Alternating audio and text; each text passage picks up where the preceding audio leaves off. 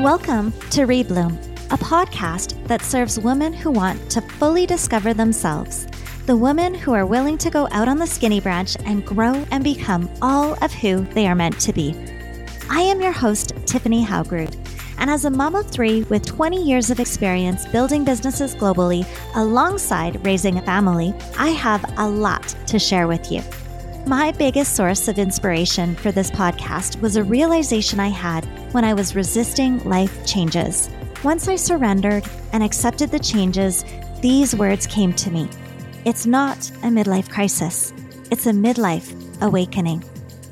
On this podcast, you will hear valuable life, leadership, and entrepreneurial lessons that I have learned over the past 24 years being a mother, leader, and entrepreneur. I will also share with you more about my midlife awakening and how you can rebloom and pivot when it's time so that you can live in alignment with your true self. Prepare your heart for self discovery and self actualization that will create expansion and growth that will lead you to living your purpose filled life. Thank you for being here. You can also find me on your favorite social media platforms by searching my name, Tiffany Haugrud. Hi, friends. Welcome to Rebloom. I am so happy you are here. Today, I have a really special friend joining us. Leah and I met in high school and we instantly connected, and our friendship has continued over the years.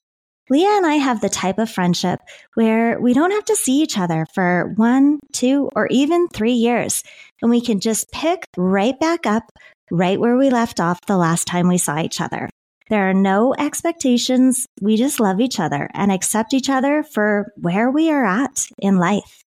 Leah is a mom of two amazing humans, and she also works full time in a company and career that she absolutely loves.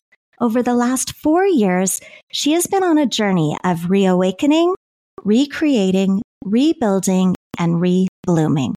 And today, Leah is going to share some of her reblooming story with you. Leah, thank you so much for being here.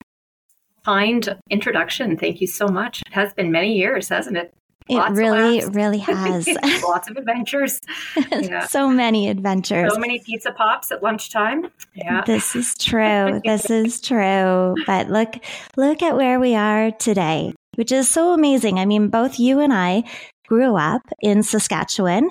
And then shortly after graduating high school, we moved out to Alberta. And it's pretty amazing that we are here in the same city together. It is, yeah.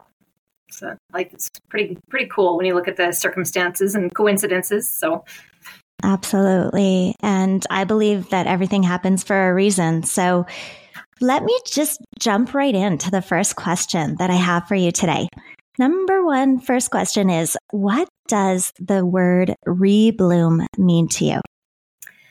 Well, I really sat with that term and looked at how to interpret that through my experience. And I would say the most accurate description of the word uh, is more of a beautiful transition and evolution from a past or current state into a new state. So that's kind of what it means to me. I love that a transition. So tell me more about that. Tell me more about a transition or a transformation in your life. So, as I was thinking about this conversation we're having today, I know I, I like to, as you know, I joked with you that my midlife crisis was just in September of this year. But as I was thinking about this conversation today, I realized that it actually started in June 2019. And I had never really seen the big picture for what it was. But I remember very distinctly the epiphany moment I had. It was actually June 29th, 2019, because the date is, is always there. Getting ready in the morning, uh, actually, to head out for the weekend. And just had that moment where you're in the mirror and you're doing your hair, and this small, still voice says, Is this who you want to be? And is this the life you want for the rest of your life? And just in that moment of silence, that like loud, resounding word no came to me. And right from then, all of the reblooming and the transformations and the shifting started happening. So, okay. So tell me a little bit more about that, Leah. Who was Leah essentially before her rebloom? Well, at that time, I should say at that time I was, I still am, but at that moment in time, I was a mom of two younger humans, four years younger than they are now, and a wife, and living a life that had a lot of turbulence and a lot of negativity. And you just know inside your heart when something is not right and it's not the way you feel like it should be or not the kind not the kind of experience you want to be having and that was what my daily experience was at that time i really was at that time of a mindset of being the solutioner and the fixer and the provider. I was really trained from childhood to live life the way a man does, uh, to interpret the world around me the way a man does, and to function the way a man does. So I was always a very I was always very assertive, but I would say that it was more so from a very, very firm position and tough love and hard around the edges and and hyper independent, as in like I didn't need help, I didn't want help, I would do everything myself. And while all those things are excellent skills to have, they also led to a very turbulent experience and a very just a very conflict filled decade, if not more. I would say right from my early 20s until 2019 when I would have been, how old am I now? Dare I say, mid 40s, uh, right till I was 40, in fact. My 40th year was a pivotal year for me. Coincidentally, I just didn't see that at that time as what I now refer to as my midlife awakening, we'll call it, because I like that term of yours much better than my term of midlife crisis. But yeah, so back in those days, I was had a very different outlook and view and engagement in life. So and with regards to conflict, so you said that there was a lot of conflict in your life. Where where was this conflict? Was it in a marriage? Was it with your children? Was it with your career? Tell me more about the conflict and, and where it showed up in your life. So the conflict really stems from, believe it or not, the the next phase of what this journey turned into. It was really, I see it now as a result of my own attachment style in life and relationships, which stemmed really from trauma, from rejection and abandonment. But because of my survival skills coming through and adapting to life living that way, I had chosen romantic relationships that were opposite balanced, where I carried the masculine energy not even realizing I did, uh, but referencing again to how I was raised, right? Raised to do life the way a man would, you know? So I was in very unbalanced relationships. And just by nature versus nurture, and they were very high conflict relationships, which led to conflict with my spouse, led to conflict with my kids, led to a conflict in values and beliefs and parenting methods. It was just, when I say extremely turbulent. It was extremely turbulent for a very long time. And it didn't really seem to matter the different solutions that were attempted. Um, it just really seemed like there was just always an impasse that was never going to be never going to be able to be resolved. So it led to very very difficult days. so yeah. Okay. And so tell me a little bit about this pivotal moment that you had in your when you were 40.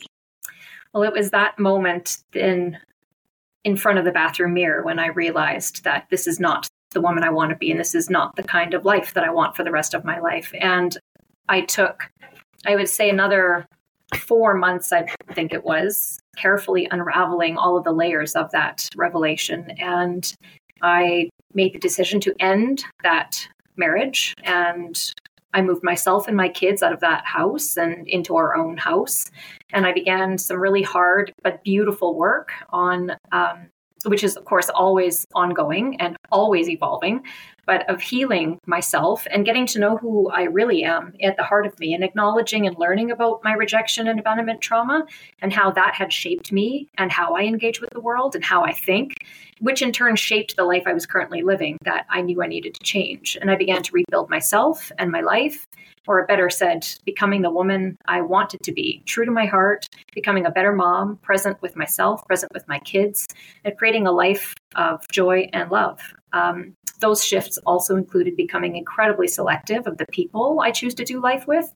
And currently, it's a small handful of truly authentic, accepting, supporting, and loving people who are also not afraid to speak their truth, even when it's difficult. And I've also, through this time, learned incredibly valuable lessons for how I want to do my career, we'll say. And the most important thing to me, again, is the who that I work with. And as you mentioned, you know, in our introduction, that I am so lucky to work in a role that I absolutely love with a team that I love, with a company that I love.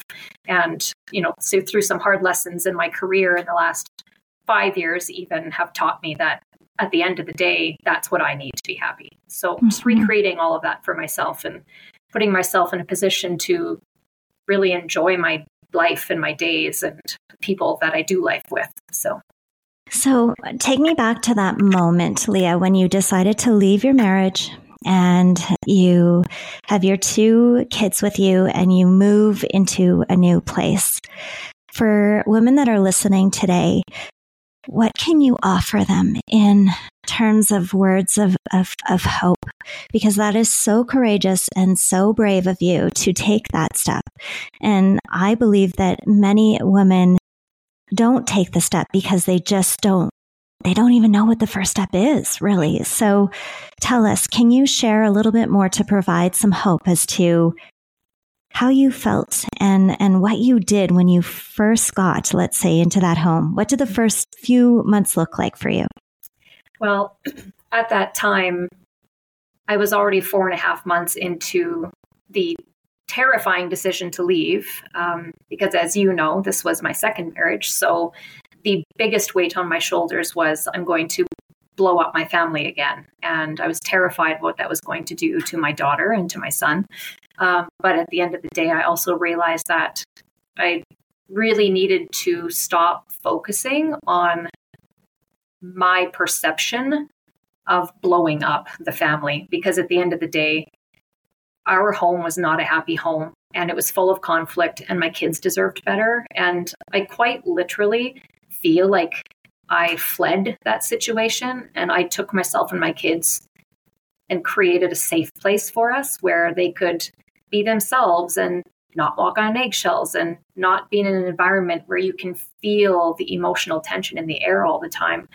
And so I would say to any other woman out there who is feeling like her life is like that, the thoughts are scary. They are so scary, but our minds are the worst like horror storytellers, you know, and the reality is not going to be as terrifying as what your brain wants to convince you it will be, you know, and for me, I had to, I had to just rip off the band aid and I literally walked away with nothing by choice. I spent the first few months in triage at that time. I literally just allowed myself to imagine myself in triage. And it was just now time to rest and be calm and be quiet and sleep the the amount of sleep after coming out of such a high conflict situation is just it's mind blowing sometimes when I think about how much sleep I needed then. And I just I didn't know the terms for it then, and I've learned a lot in the last 4 years, but when I look back now, I can see how activated my central nervous system was all the time.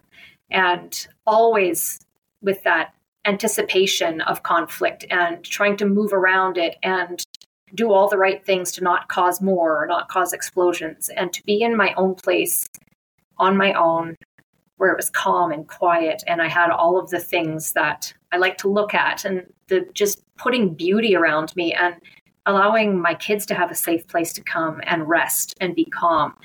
You know, that for me was the triage and that was the first step of recreating and and reblooming. I just didn't see it as that then, but that really was the first step was just kind of the coming back to my center, you know? Right. Absolutely. How powerful is that? Just coming back to your center and, and coming back to your feminine energy, which was energy that you had lost. Oh, I don't know that I ever actually was ever in touch with my feminine energy because as the oldest daughter of three, you know, I was often in charge and was often relied on to be the the little mother to her younger sisters, you know, so mm-hmm. it was a very, very unbalanced upbringing, which led to just naturally taking on that role in life and in all of my relationships, you know. So it's it's interesting when you really look back and dig into how your childhood shaped you and you can see patterns down the road, you know, when you right. look back at it, you know. And so with those childhood patterns, now you obviously can now see that you brought a lot of those patterns with you into your present. Are you going to bring those into your future?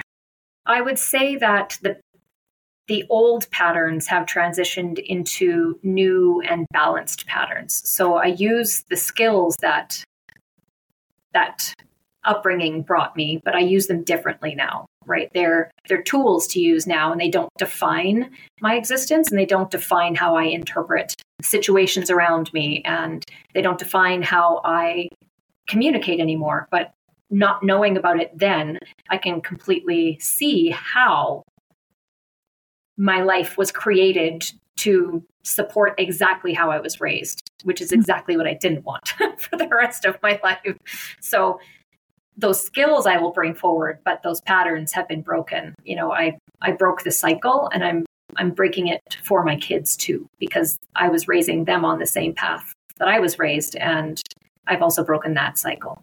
So That's so beautiful, Leah, and that takes so much courage and and bravery to break that cycle.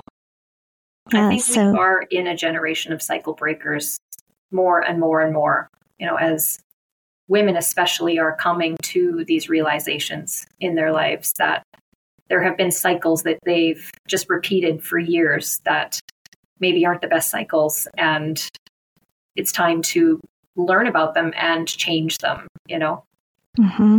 yeah and so who is leah after her rebloom well I can't say that we're at the after point yet. I was actually laughing as I was thinking about this. You know, it's been four and a half years of reblooming, and I think there is still some some reblooming left to do. You know, coming through all of I've, you know, I've done years and years of counseling. I mean, 20 years of counseling, but this year I started a whole new kind of counseling, we'll call it, and it was somatic based, really getting in touch with the inside feeling of all of this stuff. You know, talk therapy is great, and learning the mechanics behind how your brain functions cognitively is fantastic. But the best line I ever heard was, you know, the body never forgets, you know, mm-hmm. and being able to combine both of those and really address how my how my central nervous system works when certain triggers happen, you know, and really digging into that rejection trauma and understanding how it impacts me even to this day. So I would say that as I'm continuously reblooming through this phase and creating this life that I want, that is always at the forefront of my mind. And I've just come into this new season as well of empty nesting we'll call it where i'm a i'm a mom 100% of the time but I only have my son 50% of the time. And on those weeks that I don't have my son, and of course, you know, my daughter is grown and flown for, you know, all intents and purposes. She just visits from time to time and I have a bed and mm-hmm. breakfast I operate for her. So, um, you know, on my empty nest weeks, I realized in September, this last phase, I'll call it, of the current rebloom, was realizing that I felt like I didn't have a purpose on those weeks anymore. And I realized I needed yet another shift. And I had to shift my focus on what my purpose is during my free time. And I've turned that into volunteering time for a couple of organizations that really brings me fire to give my time to. And I think that's another beautiful reblooming as well. You know, mm-hmm another one of those midlife transitions from motherhood into what's nexthood, you know, but I'm still kind of got one foot on either side of that fence still. So it's, you know, a little bit of a nice balance still where I can still be there for my kids, but also do things for me, but they're also being done for people, you know, that get to benefit from me having the free time to be able to participate and, you know, help facilitate things for them. So right, you know, right. How beautiful. how beautiful. You're how beautiful that is really the time that you've had obviously with your children is no longer the, the, the same time or no. that they that they truly need from you and yeah. so for you to be able to now take that time and move it into another area that truly needs you through that volunteer work. That's that's absolutely beautiful. And i'm sure that it lights up your soul but it also lights up their soul to have you there too. Well, and it's interesting too, even just now as we're talking, I realized that my kids also needed a different me.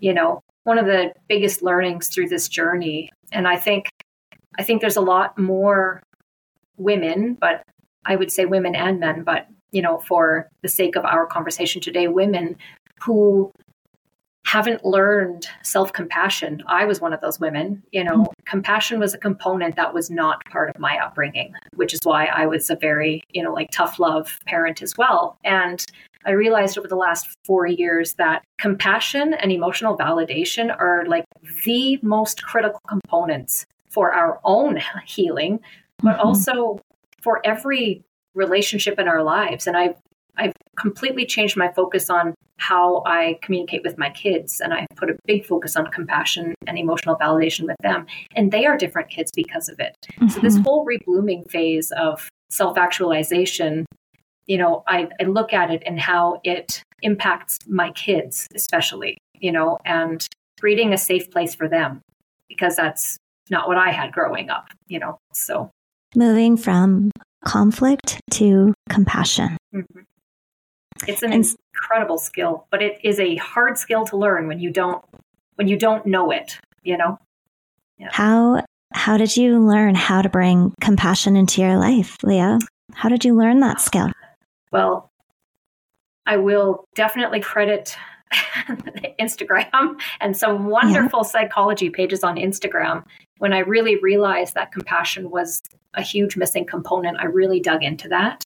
And I spoke to my counselor about it at you know quite extensively and she gave me one of the best tools you know she would say let's talk about a certain situation and how you would naturally perceive it and respond to it you know as it pertained to me or my kids you know it was easier with my kids to think about it that way she would say what would you say to your four year old daughter in this situation and you know we would talk through that and she said okay now can you see yourself as a four year old daughter you know, and changing your perspective of those situations where it's so easy to be hard on ourselves, so easy to punish ourselves and have that negative narrative on the inside. When you grow up with an overly critical parent, you're constantly critiquing yourself as well.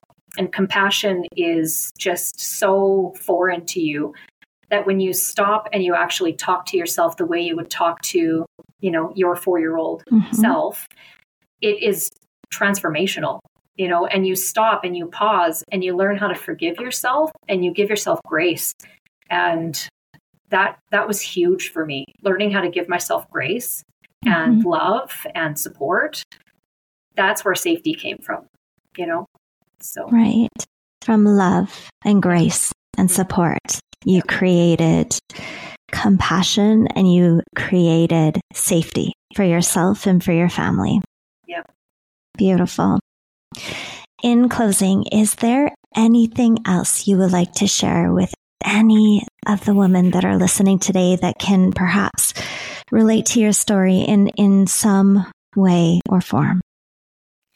I do. I had two pieces I thought were the most helpful pieces for me, and they could possibly help someone else who is experiencing anything like this. But the one, the one biggest one I would say was the most terrifying one, of course, uh, is to dig in and like really dig in deep to yourself, get to know who you are and get to know what you need and what you want and learn to feel okay with those needs. You know, I I was taught I shouldn't say I was taught. I I should say I learned the survival skill of needs not being okay, always feeling like I was too much and you were not okay if you had needs, so just keep them quiet and do everything yourself, you know, that hyper independence. But I would say to anyone else who struggles with those thoughts and feels the need to not rely on other people and is scared to ask for help because rejection hurts and sucks, dig into those needs and and find a safe place inside to know that those needs are okay to have. Mm-hmm. And it's okay to have those wants and it's okay to rely on other people and learn how to feel safe in yourself so that you can ask for that help. That is transformational. Digging digging into yourself and learning how to be a safe place for yourself and other people. It's life transforming. It really is. And I'm just really lucky that I've had the right people in my life to support me on this journey and that would be my my second piece of advice is be selective about who you do life with and mm-hmm. choose people very intentionally that you can trust, people that you can feel safe with, bearing everything, you know, someone that you can tell all your darkest secrets to. Because without those people, you struggle alone and it just precipitates that cycle of, you know, mm-hmm. hyper independence. And that's not the way to healing, at least in my opinion. That's not the way to healing. But being able to do that hard work can create such a beautiful opportunity to bring in so much more joy and love yeah, I think that's what I would say. Oh, Leah, you are truly a gift.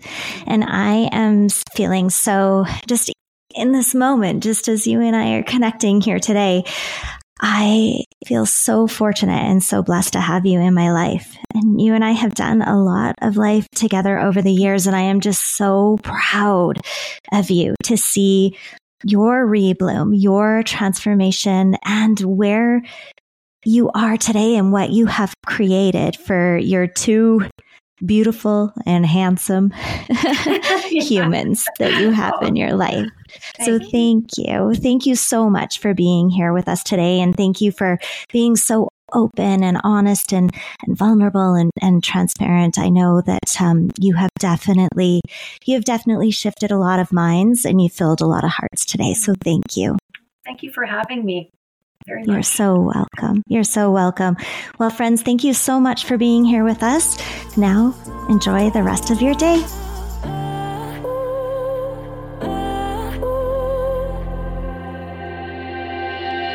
Thank you so much for taking the time to be here. If you would be so kind to leave a five star review so that other women can hear about this podcast, Rebloom, that would mean so much to me. You can also find me on your favorite social media platforms by searching my name, Tiffany Haugrud. Now, friends, fully enjoy the rest of your day.